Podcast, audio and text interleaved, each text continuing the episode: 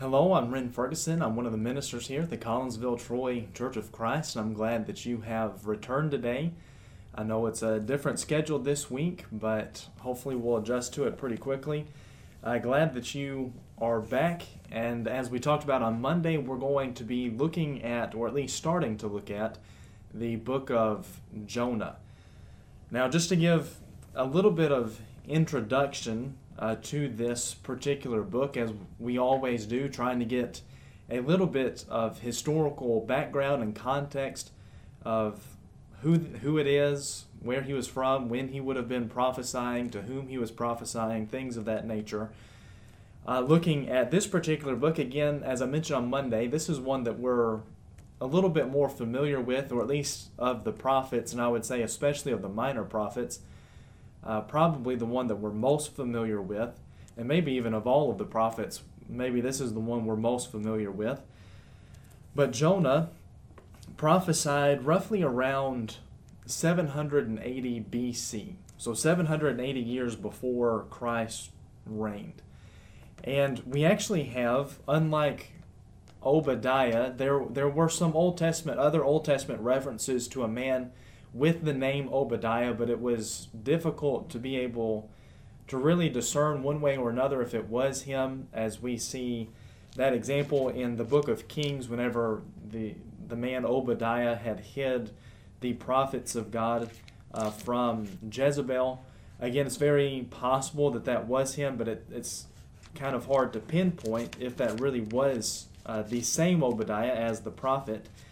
But in 2 Kings chapter 14, 2 Kings chapter 14, we actually see a, a reference to Jonah. And I think as far as the, the timing goes and timeline goes, I think it makes sense that this is uh, the Jonah the prophet. But there in, in 2 Kings 14, uh, starting in verse 23, it says, In the fifteenth year of Amaziah the son of Joash, king of Judah, Jeroboam the son of Joash, king of Israel, began to reign in Samaria, and he reigned forty one years. And he did what was evil in the sight of the Lord. He did not depart from all the sins of Jeroboam the son of Nebat, which he made Israel to sin. He restored the border of Israel from Lebo Hamath as far as the sea of Arabah, according to the word of the Lord, the God of Israel, which he spoke by his servant Jonah, the son of Amittai, the prophet who was from Gath Hepher. So again, I think I think that this is perhaps the the same Jonah as we're discussing here in the book of Jonah because he in the context of this he's talking about the reign of Jeroboam the second. And I don't know if you have these charts and again as always if you would like to have these charts that I have in the back of my Bible, just comment or message us, and I could get a copy of them to you, uh, whether it be through email or, or whatever form you might want. But if we look at these charts, and there's you could look these charts up if you wanted to and find some that are very similar. Jeroboam II reigned from 793 to about 753 which if Jonah was prophesying somewhere around 780 BC, that would put him right there during the reign of Jeroboam II, which would mean that it is very likely that the Jeroboam or the, the Jonah that we read about in 2 Kings chapter 14 is the same Jonah that we are reading of here in this book. Now, as far as to whom he was speaking, uh, I think that is again probably very familiar with us. He was speaking to the people of, of Nineveh. And he is, is an interesting prophet because the majority of prophets, except for a few, were primarily sent to the children of Israel. And if you remember with Obadiah, the first prophet that we studied, he was sent to Edom. Obadiah was sent to Edom. Joel, of course, was prophesying to the Jews. But now Jonah is prophesying to Nineveh. And I think that is is interesting for a number of reasons because most of the time whenever we think about Old Testament prophets, we probably only really think about the children of Israel and these prophets being sent to the children of Israel. And I think maybe because of that we have this false idea that God didn't care about anybody else other than the Jews.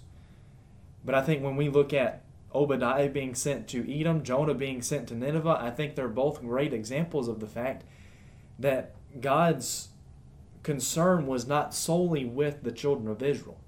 They were his people and, and they, they, they played a very particular and special role with God because of Abraham, their ancestor, as well as those promises made to Abraham that the Messiah for all of mankind was going to come through Abraham's seed. So they had a very special role, but they weren't the only ones that God cared about. Even, even though they were, the Jews were God's chosen people, he was still sending prophets to other nations to try to get them to repent and obey him because God has always and will always love all of mankind. No matter which dispensation we're looking at, patriarchal, Mosaic, or the Christian age now. God has always and will always care about all of mankind, and I think again, Obadiah and Jonah being sent to Gentile nations, or pagan nations, if you will, as they would be referred to by the Jews, is a great example of that fact. So Jonah being sent to Nineveh, which is, as we know, is the capital city of Assyria, and actually in about 60 years or so after Jonah is prophesying is when Assyria rises up and destroys the northern kingdom of Israel. And his whole his whole message, uh, we we see his message some uh, in in the book, especially in chapter three. But again, as we talked about on Monday, Jonah, the book of Jonah is very different because it doesn't focus primarily on his message, it focuses primarily on him and what he did.